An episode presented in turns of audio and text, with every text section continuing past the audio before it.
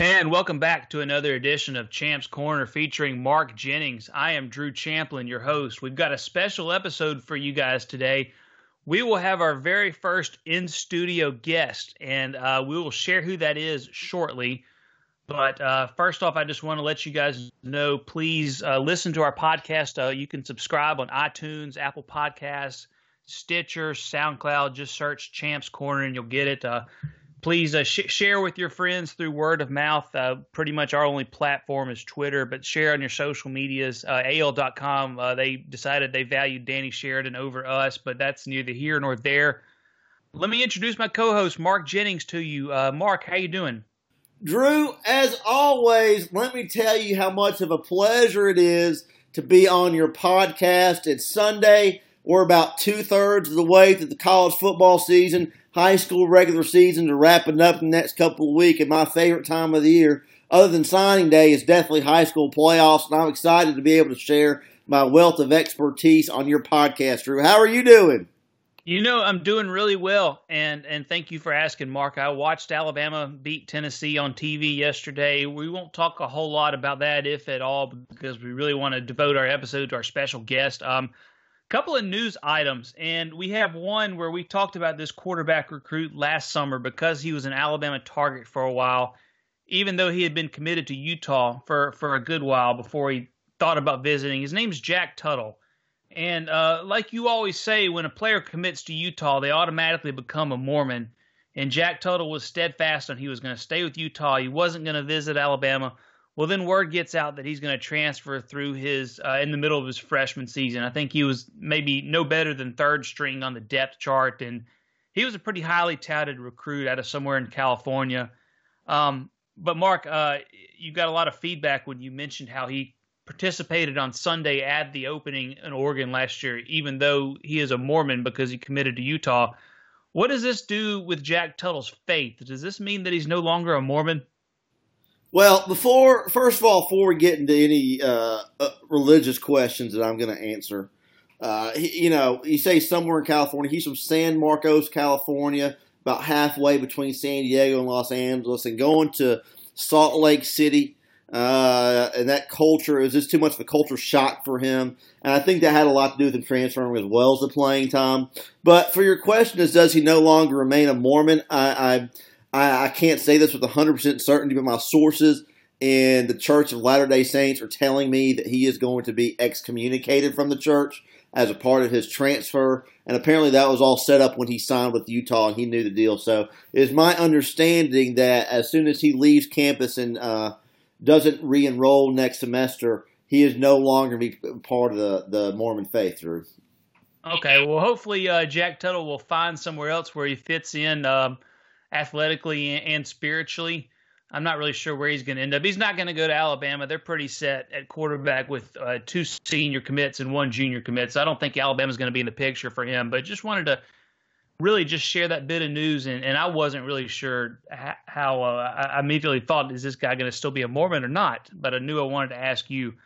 Uh, speaking of a local prospect, we talked about Jeremiah Alexander. He is a freshman outside linebacker, edge rusher from Thompson High School, and we had a chance to see him play when Thompson beat Spain Park a couple weeks back. And if you remember, this was the game that I was covering, and you were there, but you didn't tell me you were there, so I didn't see you. But we talked about Jeremiah Alexander's performance, three sacks in the game, just a freshman, so he's a class of twenty twenty-two.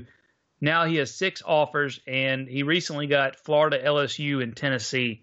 And that's within the last week, and that's since we talked about him on the podcast, Mark. So how tell us about Jeremiah Alexander's uh, his his quick his his stock is rising, and how is how did that come to happen? Well, you know, I have I have relationships with coaches all over the country. I have a relationship with Coach Pruitt over at Tennessee. I have a relationship with Dan Mullen over at Florida. I have a relationship with coaches on the L S U staff. And I've been telling them for two years since I saw Jeremiah Alexander's seventh grade film and the potential he had and, and the way his, his body was going to develop. You can see the big frame that he had, how much muscle he was going to be able to put on and keep his speed and his acceleration and the development of the football instincts. He's a pretty smart kid.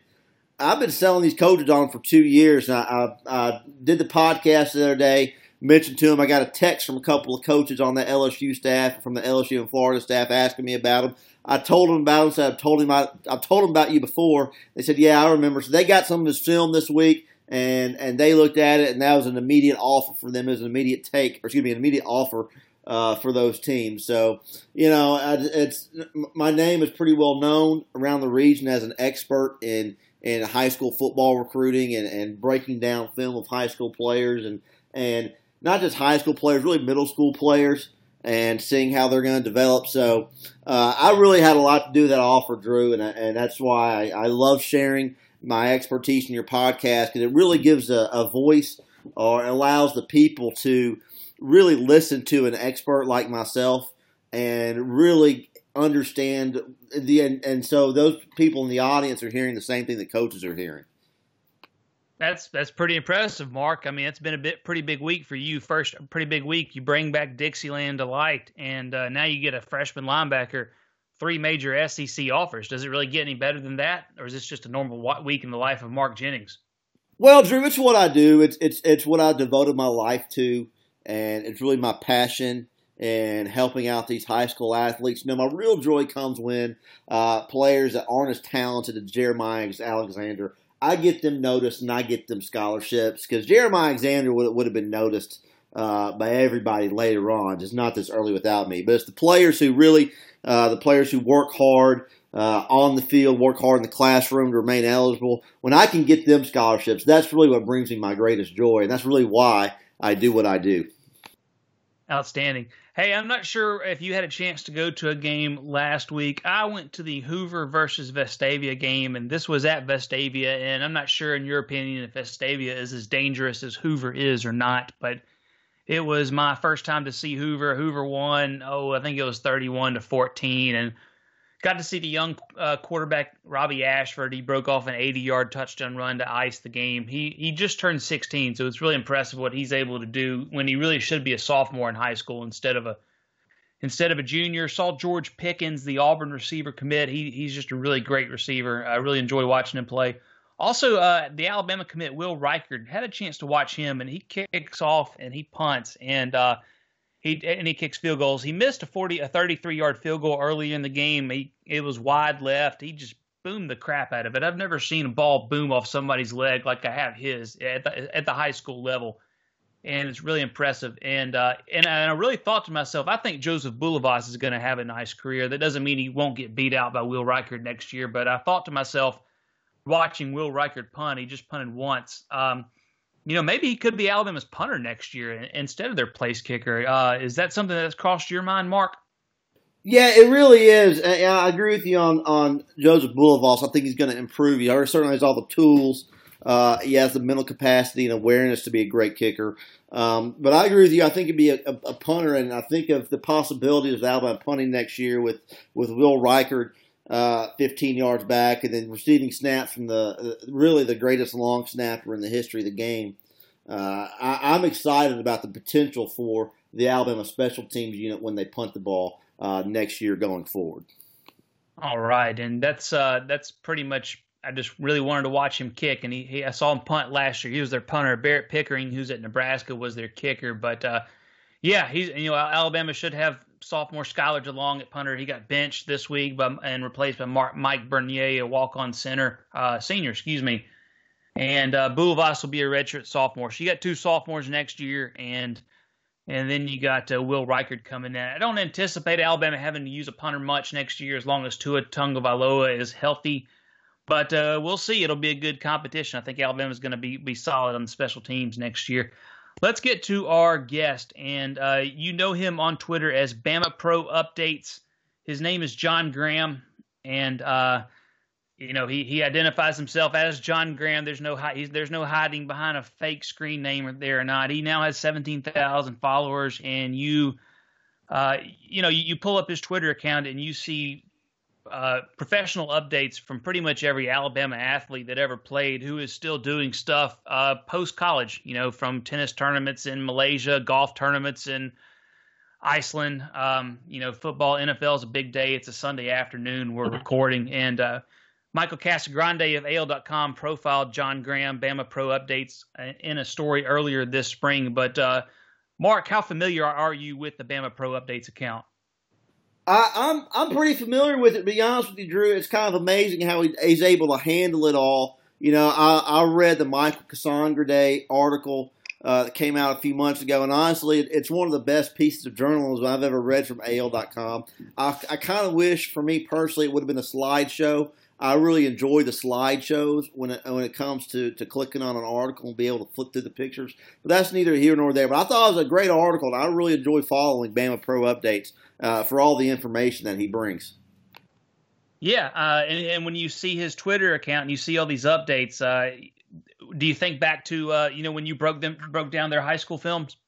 Yeah, I do, and and, and I always, you know, it, it jogs my memory some because I remember who, and, and you know, I remember you'll hear a, a tweet about somebody playing, you know, uh, golf in Finland or something, and I'll go out there. I remember breaking down this guy's swing, you know, ten years ago when he was in the eighth grade playing at the at the Junior Masters in Dothan. So uh, what I what I really appreciate about Bama Pro Updates is he lists his real name on his Twitter fo- profile.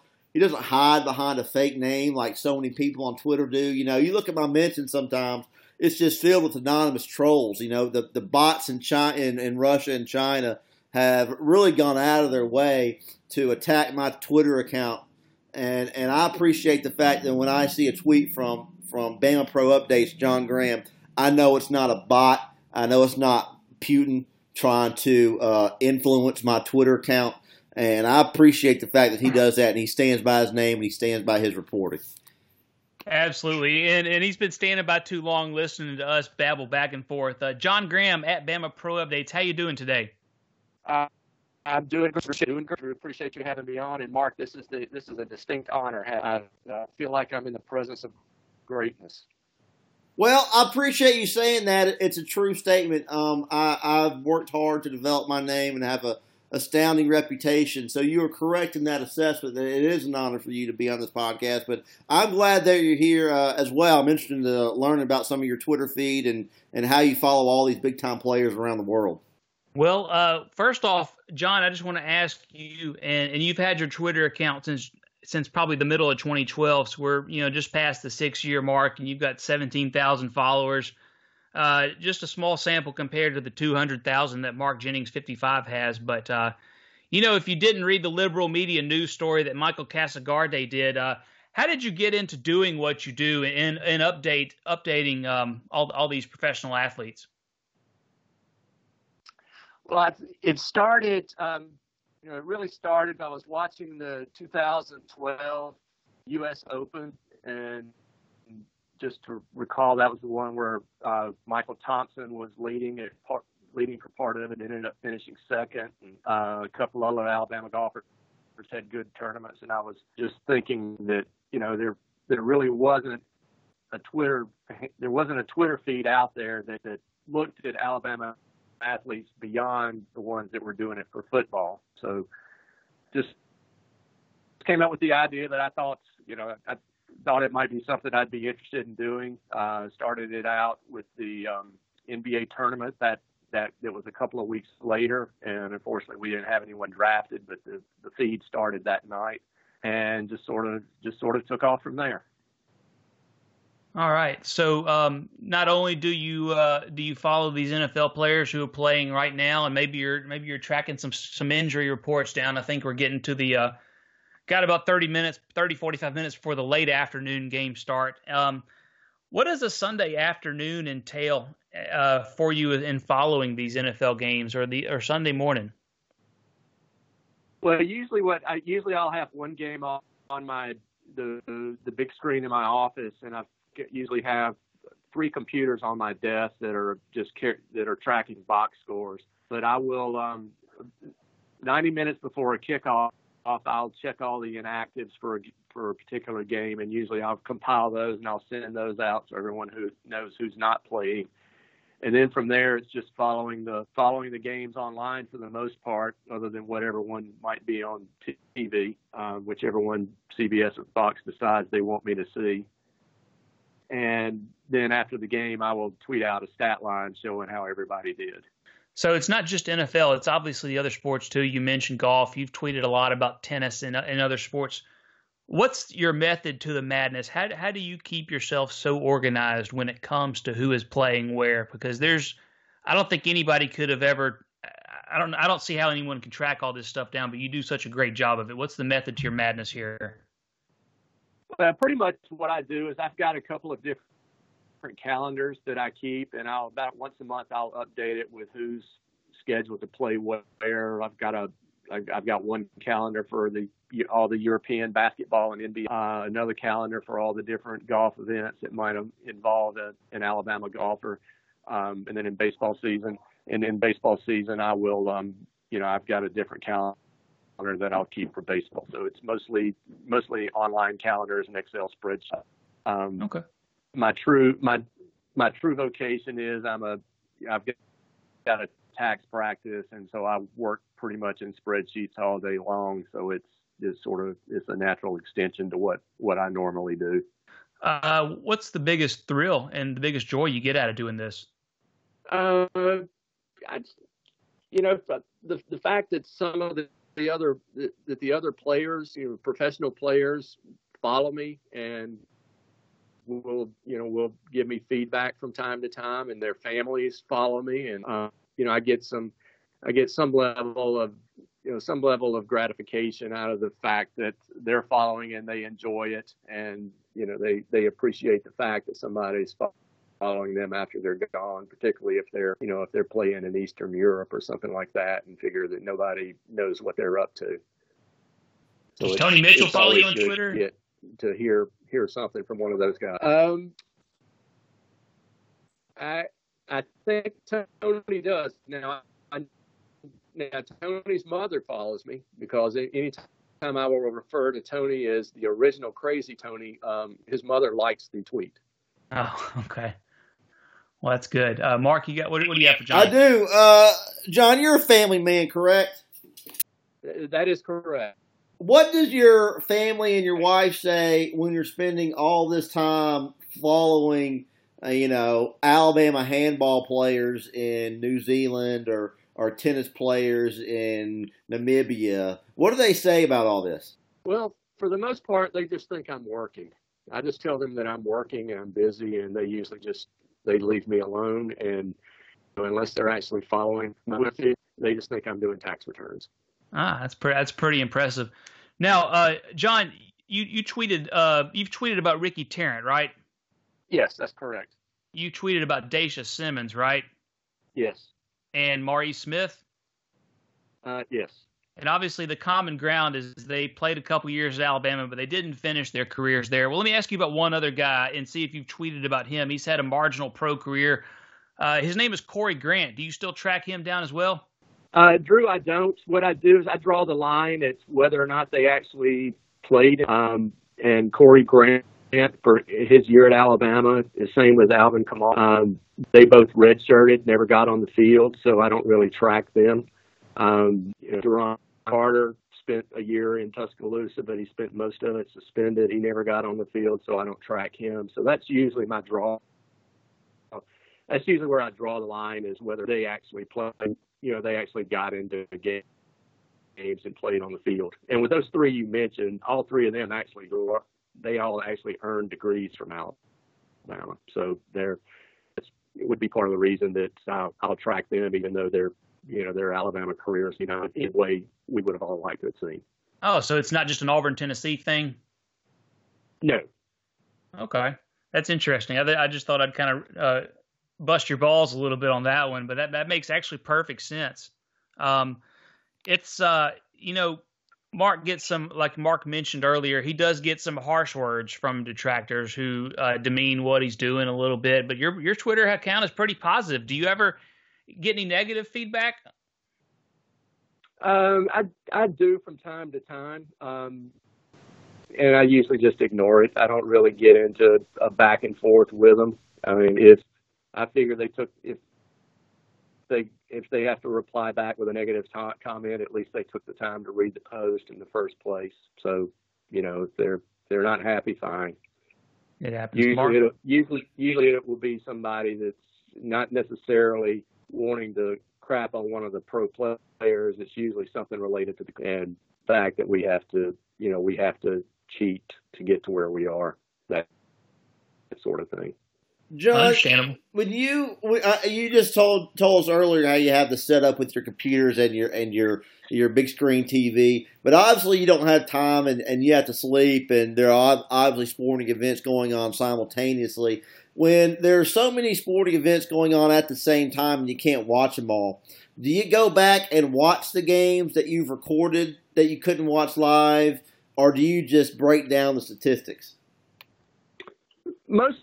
It's the statistics, but if there's something that in particular that happened that I want to go back and see, um, for for instance, Tony Brown got an unsportsmanlike conduct penalty a couple of weeks ago for Tom, and it was nobody ever posted a video of that on Twitter, so I went back and pulled up the pulled up from the um you know, pulled up the N F L films where you know, found the found the incident on there, and then. Um, you know, screen grabbed it and then tweeted that out so everyone could see it. It's usually an incident like that where I'm going back to find a particular play or something like that, as opposed to um, as opposed to actually watching a full game. Um, baseball season, I'll do that a lot, to go back and find where somebody hit a home run or something like that that might be of interest, where I just need to go and find a single play. But um, usually don't go back and watch full games. Now, John, you're you're in Atlanta. And, uh, you know, Georgia, it's where Colin Sexton was from. And I noticed Colin Sexton uh, when he was much younger in high school, before all the other coaches did. And one of the more interesting things I, I like about Colin Sexton is the way he worked hard to develop his body, to get his body ready uh, to play at the higher level, and, and the amount of work he put in the gym. Um, since you're the Bama Pro Updates, you're following Colin Sexton now in the N B A, and you're from Atlanta, I thought you might have some inside information or, or some inside knowledge on this. Uh, when you look at Colin Sexton's physique and the way he's developed his body, what is what is your favorite part of his physique? Um, I, I would say the hair. Even though he's a he's a chiseled professional athlete now, I'm still a big fan of the hair. And if I could. If I could grow a tail like his and frizz mine up like that, if I still had enough to do that, that's what I would aspire to do. Uh, I have one more question. You, uh, we talked about your story with, with Michael Casagrande of A L dot com earlier. Uh, what uh, when you were being interviewed by Michael Casagrande, what was it like being interviewed by the liberal media? And when the media was over, did did he ask you to donate to Planned Parenthood? Um, it's, it's quite an experience, because it really is a, um, it's, it's, it's a political shakedown. It was, it was, um, you know, constant, um, you know, asking to go off the record so that he, you know, to see if I was, to see where I stood politically, and also to see if I would contribute to, um, not just Planned Parenthood, but the, uh, the, the A C L U, uh, you know, the George Soros's organization and things like that. So it was, it was, it was a shame. That's not surprising at all. I, I, that's that's that's not surprising at all to hear that. Uh, you mentioned, uh, John, that you, you did get some likes from uh, from Tony Mitchell's mom and stuff like that. Uh, who are do, do you still hear from former players through direct messages? Do they send you direct messages? And if so, any that really stick out to you that you'd like to share? If you want to keep that private, that's okay too, because I know Mark doesn't uh, share his uh, talks with his sources on our podcast. Yeah, if they send me some. By D M, I, I I would rather keep that private. Um, I will say that I, you know, the most recent one I got was uh, there was a, a baseball player who was not happy with what that I tweeted. Not so much not happy with me tweeting it, but not happy with the article in general. He had emailed me, or he had ran a little bit about that. Usually it's uh, usually it's a message saying thanks for the. You know, thanks for following me and appreciate the coverage and stuff like that. Um, occasionally I'll get a message from somebody that just gives me a hit, something that's about about to happen. But as far as identifying people, since it's D M, since it's uh, since it's a D M message, uh, I'd I'd like to keep that private. Understand it, Mark. You got one last question? I do. For John? I do. I was putting two and two together earlier. You, your last name is Graham. Do you know um, at Paul T. Graham on Twitter? Are you related to him in any way? Is he your son? Uh, I, I have heard of him. Uh, we've crossed paths before, but I, I, I, I will not, I will not admit or deny any relation to him. Okay, well, if you if you have crossed paths with him and you see him again, could you help him out with the questions that he asked um, me to answer on the podcast? Because frankly, he asked the worst questions out of anybody, and so if you could see him. Get or help him with his questions, even you know, teach him. You know, teach him. Don't don't give a man a fish. Teach him how to fish. Teach him how to ask better questions. Because frankly, it's not fair to me or Drew or the listeners to have him answer so many of his bad questions on the podcast. So if you talk to him or see him at any time, you know, help him out. You know, give him some lessons on how to write better questions. You have an excellent Twitter feed. You're clearly very good at communication. So if you could help him with his communicating skills and the quality of his questions, uh, I think I speak for everyone, including Drew and all the listeners, that we would all appreciate if he had better questions. Absolutely. I will pass that message along if I do run into him anytime in the near future. All right. And, uh, John, now I'll turn this over to you because it's it's very rare that someone gets an opportunity to, to talk one-on-one with Mark Jennings and ask him some questions. So I'll uh, I'll step back a little bit from this and, and let you ask Mark uh, anything you've ever wanted to know. Uh, thank you, Drew. Uh, Mark, I've only got about thirty or forty questions that I've saved up for all this time, but I'll try to narrow it down because I know your time is valuable and there were a lot of games played this weekend that you got to go break down. So um, I'll try to I'll try to keep it brief here. I appreciate uh, that. I do have I'm behind on my breaking down film this week. Uh, I need to get on that, but so thank you. But go ahead with your questions. Okay. All right. Uh, first question I had um, uh, a couple of weeks ago, uh, Drew Brees. I think you might remember Drew from Purdue. Um, played high school ball in the Austin, Texas area. Uh, a couple of weeks ago, he set an N F L record for yardage. Uh, passing yardage for a career. Uh, and it brought a lot of retrospectives and what-if questions about what would have happened if Nick Saban had been allowed to um, had been allowed to sign him at Miami. Would he have ever ended up at Miami? I mean, if he would have ever, ever ended up leaving Miami for Alabama, and what would have happened if, um, with that chain of events? Um, And I think back to when you had turned down an offer from Mike Mularkey to join his staff so that you could be the overnight manager of a bowling alley. Um, have you thought about what would have been had you taken that job and been blown out with the rest of the Titans staff last year? Well, uh, that's a great question. Before you get there, uh, you know, you talked about Drew Brees earlier. You know, I'm the one that contacted Coach Tiller when he was at Purdue to take a look at Drew Brees because I talked to all the Texas schools. All the Texas schools were overlooked in them, and and, and so Coach Tiller got on Drew Brees, and, and, and, you know, we all know what happened next. But when I talk about myself and my career, I really can't say I have any regrets in turning down uh, Coach Mularkey. He was very disappointed in it. Uh, he really wanted me on his staff, but I had to do what was best for me and my family, and that was for me to get some management experience. And so what I learned from working at the bowling alley and what I learned from Dwayne working the overnight shift at the bowling alley and the amount of wealth I was able to accumulate uh, from the bowling alley, I can't say I really have any regrets. You know, you look at my lifestyle I have now, you know, if I'm if I go – to work for the Titans, I don't have the same lifestyle I have now with my, my, my life of wealth and luxury. And I can't afford to travel all over the country to see all these big-time high school players compete against each other. So uh, I, I, things would have turned out differently for me. Uh, I probably wouldn't have the Dippin' Dots enterprise I have now. You know, I wouldn't have a relationship with my business manager, Caden. Uh, so, I, you know, as they say, all things work out for the best, and God has a plan. And and God really had a plan for me uh, by opening up that opportunity at the bowling alley and turning down the job with the Titans and my good friend Coach Mularkey.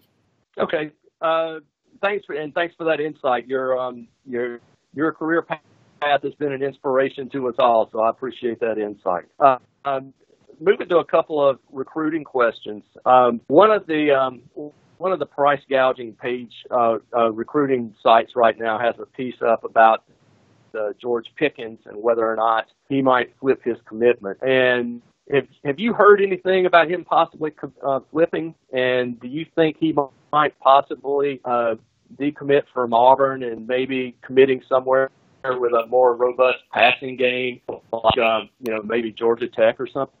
Have you? Uh, you're talking about George Pickens from Hoover, correct? That's correct. Okay. Uh, yeah, I, I, I want to say we talked about this on podcast a month, a few, maybe a month ago. I don't remember. Um, Alabama is currently deciding on whether or not they want to go after George Pickens or not, and for him to flip.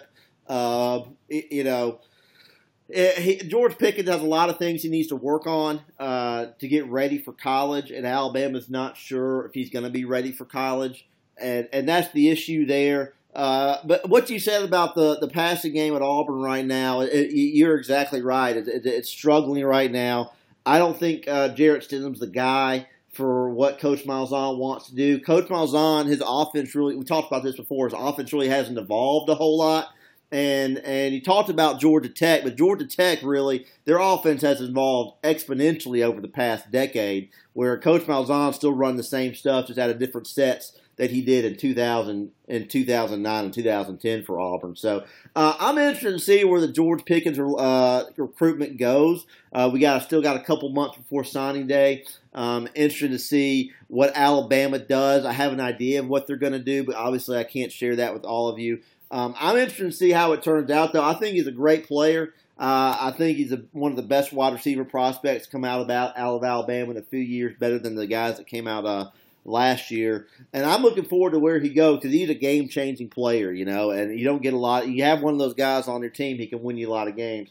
I'm interested to see where it goes, though. That's a good question. Thank you. Uh, Mark, there were a couple of weeks ago, Georgia had uh, three E S P N three hundred commitments decommit in about a forty-eight hour time period. And I guess the, the main one of those was uh, Jaden Hazelwood, who's a five-star.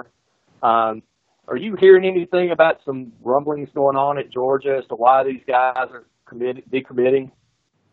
Yes, I, I am hearing some things. Was that your only question? Uh, that's it.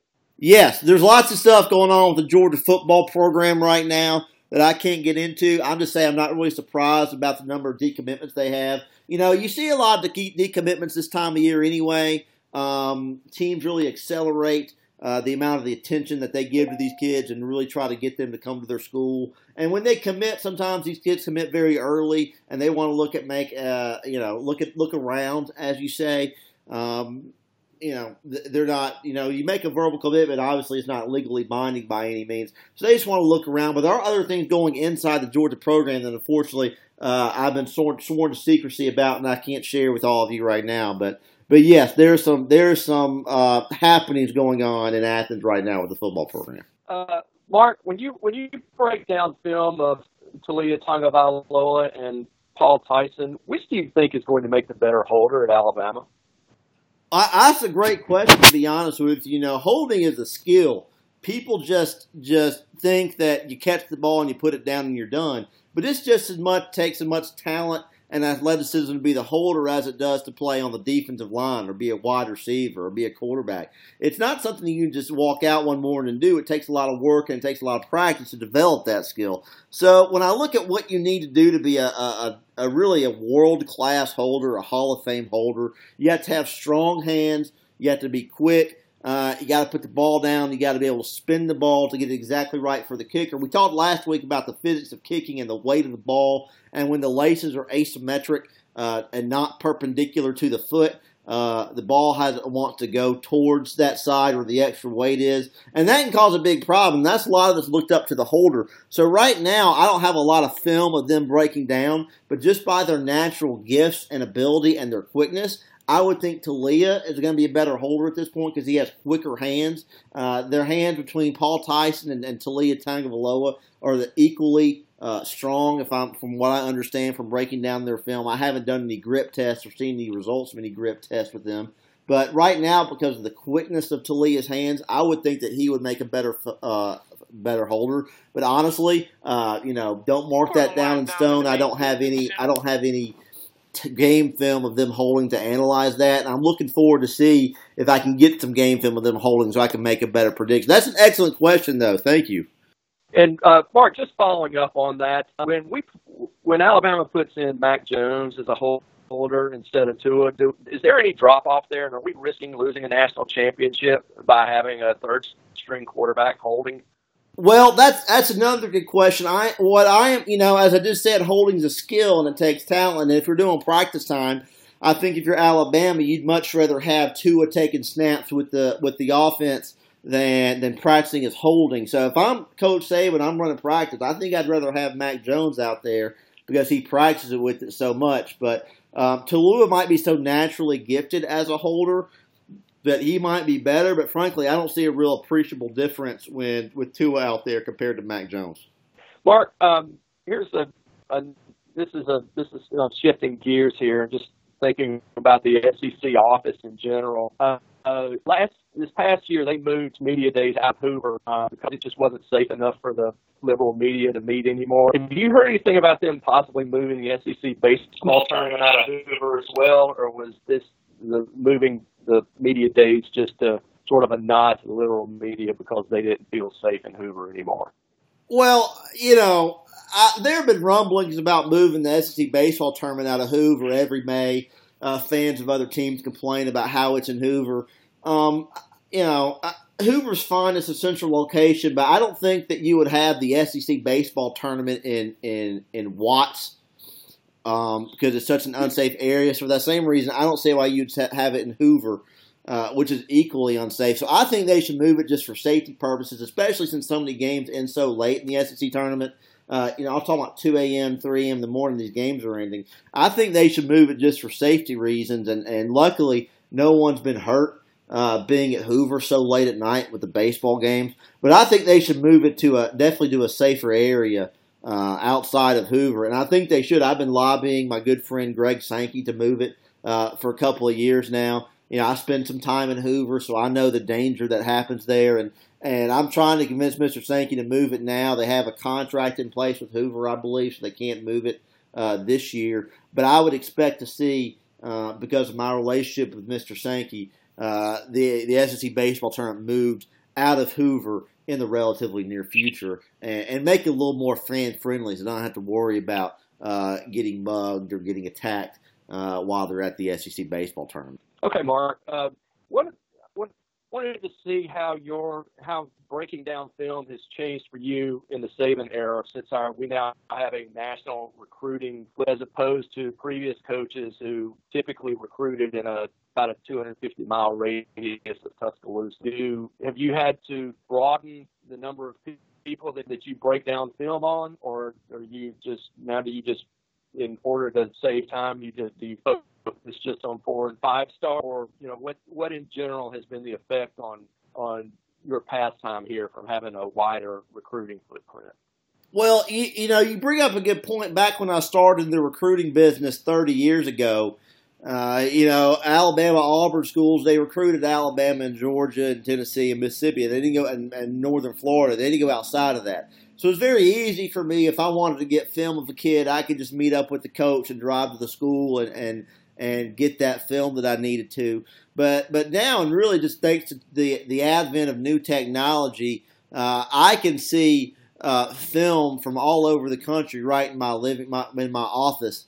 And my big screen uh, projector I have set up in there. So that's really, uh, I've really been blessed with the, the, the new technology that allows me, because I can break down film of any player in the country and not have to leave my house. And that's something I couldn't do thirty years ago. It has uh, made it more work also in terms of my developing sources and developing contacts. You know, you got a kid playing down the road at a high school. You know, I already know his head coach. I already know his family.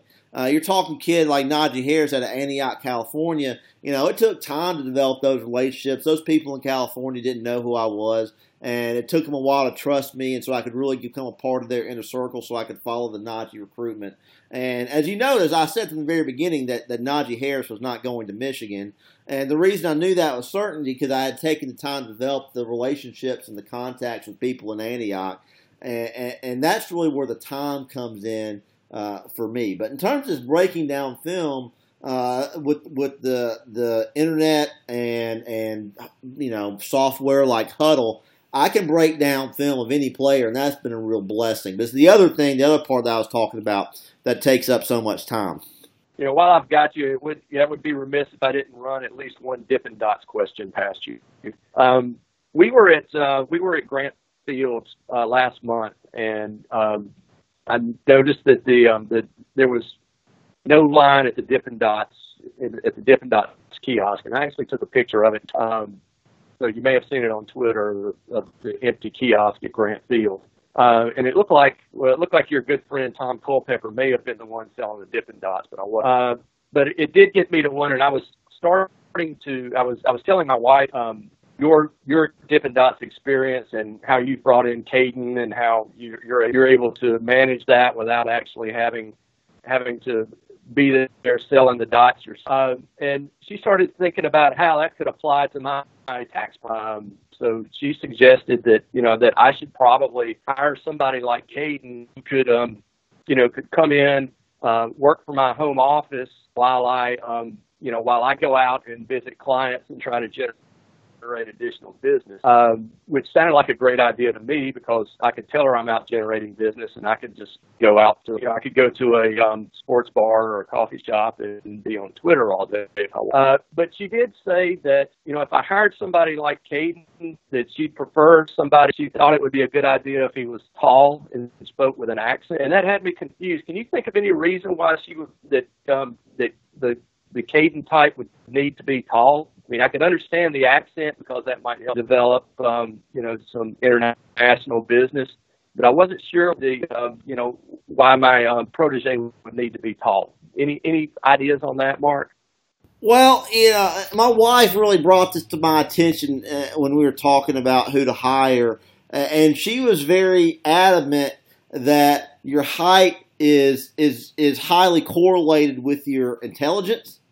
And so the taller you are, the smarter you are, and the business, the better business person you're making. That's part of the reason why I hired Caden. And my wife likes it. My wife likes Caden a lot. They have a great relationship. They're pretty close. You know, they really, on game days, they really go handle uh, part of the operation. I handle another part of the operation. So I never really see them on game days. And during the week, they spend a lot of time working together. And this is one of those deals where, Uh, and my wife's going to be working with the person. I, I think it's only fair to her to get the type of person that she wanted as the business manager. And she saw Caden, and she said immediately, said that's the guy that I should hire uh, to operate my business. She hadn't even looked at his resume yet, but that's what she knew she wanted after she got a look at, at, at his, his facial structure. And I told her, I told her how tall he was. So Uh, that's something my wife's really into. Uh, I, I'm not sure I believe uh, all the science behind it, but but that's what my wife tells me, and, and she really likes Caden a lot, and they spend a lot of time together, and and and and, and you know it's all worked out great. And I've had a lot of success with the Dippin' Dots operation. I'm sorry to hear about what happened at at, at Grant Field. Uh, I don't know the people who operate the Dippin' Dots at Grant Field personally, but I do know Uh, people high enough in the Dippin' Dots uh, business infrastructure, I could send a message to them and let them know that, that their product is not being served as, as well as it could be. And, and you know, uh, why do I care about what happens at Grant Field? You know, we're all part of the Dippin' Dots family, and you got a, a brother that's really letting you down and not pulling his weight and bringing the family down. Well, that affects you. You know, it's not you that, that's doing it, but it's your brother, and, and, and really brings the whole family down. So uh, I'll make sure to let the Dippin' Dots people know uh, about what's going on at Grant Field, and I appreciate you telling me about it. But that was a good question. Thank you, John. Well, I appreciate that. That's a lot. Re- that's um, that's really reassuring, and I will. Um, you know, I, I may even let my wife do the interviewing since she seems to have a better eye for this. And um, um, the last question I had today was just uh, this. This is a this is a little off the beaten path here, but uh, we've developed uh, an interest recently in um, the Service Academy. Can you tell me anything you would that you know about the uh, uh, the Navy baseball team coming up? Asking for a friend. Well, uh, their coach, Navy baseball, correct? Uh, that's correct, Mark. Ah, yeah, I know Coach Kostacopoulos over at Navy, formerly at Maine and formerly at Providence. Pretty successful coaching career. Uh, I believe he's been to five N C double A tournaments over three different programs, so he really knows what he's doing. Uh, they probably got the best program in the Patriot League at this point. There's a lot of good coaches in that league. You know, it's real tough in the Patriot League. You got it's not really a baseball area. There's some latitudinal bias that's working against them because they're further north and they don't get the amount of summer. So uh, you're you're in a you're, you're not in a power conference. You're the Patriot League, and all the schools are located in an area without a lot of baseball players. So it's really hard to get uh, really a good program going. But Paul, Coach Kostacopoulos over at, at Annapolis really has it going on pretty well. Won the conference last year, I believe. So he's had a lot of success. But there are a lot of good coaches in that league. Look at Coach Foster over at Army, uh, Coach Leary over at Lehigh. These are guys who are successful and really know the game, and they've got some really good programs over there. But I like I like Navy baseball a lot. I like what he's done with the program, and I look forward to see what he's doing next year. I talked to him a couple months ago about what he plans to do in the program. He wants to get a lot of guys that are a lot more faster, a lot more quicker. He wants to bring in guys from the, the southern part of the United States that grew up playing baseball all the time.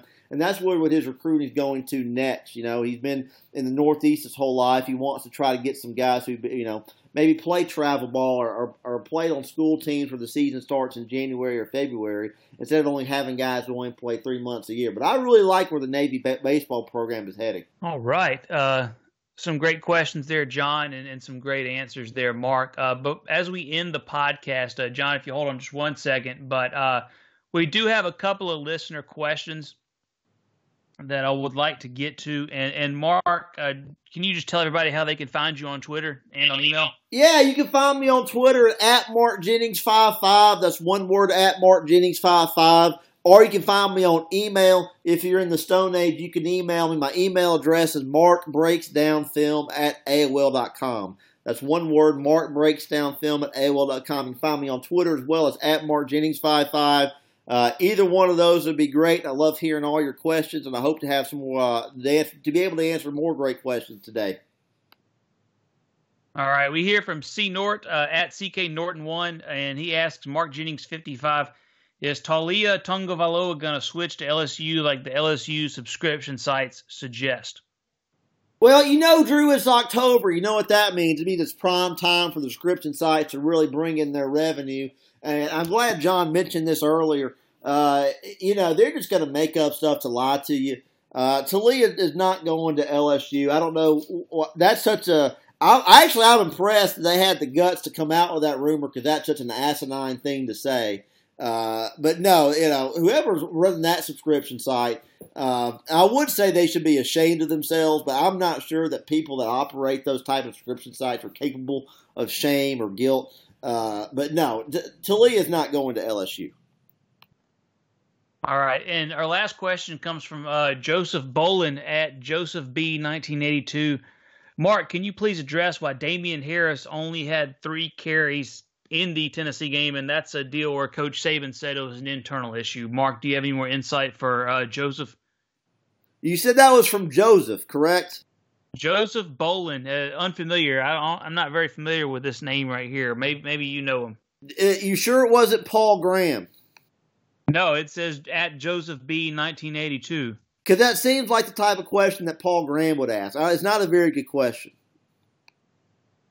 Yeah, uh, but it's from Joseph. Do you, do you can you address or do you want to? Address I mean, I'll, I, I, I'll answer as best I can. Uh, honestly, I, honestly, I don't think he should ever address, ask a question again because this is just a waste of my time. Of course, I know what happened with Damian Harris, and of course, I can't share that information with you. Why am I getting questions that you know I can't answer? You know, I've been yeah, saying all along we need to get Caden to start screening the questions, and I think we should start doing that next week because this is this is a terrible question. Paul Paul Graham, I, I say Paul Graham, but I don't think he's ever asked a question this this. asinine. This is a ridiculous question. You know I can't answer this. So why are you asking me? Yeah, that, I agree. Uh, we'll have to. Uh, this must have just slipped through the cracks here. We'll have to do some better security.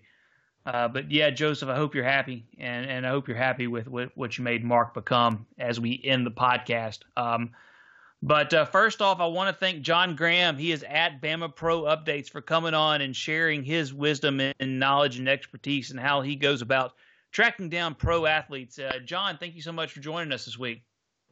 Uh, thank you, Drew, and thank you, Mark. I uh, I feel like I'm a lot smarter for having been through this experience, and um, you know I will um, I will I will I have learned and will also strive to ask better questions so your time's not wasted like it was at the end of this call. Yeah. Good deal. And uh, you can find the Champs Corner podcast on Apple Podcasts, iTunes, Stitcher, uh, maybe Spotify. I don't know. Pretty much everywhere you can find podcasts, you can find us. And then you can also listen on SoundCloud. Follow me at Drew Champlin. Follow Mark at Mark Jennings fifty-five and, and our guest Bama Pro Updates on Twitter.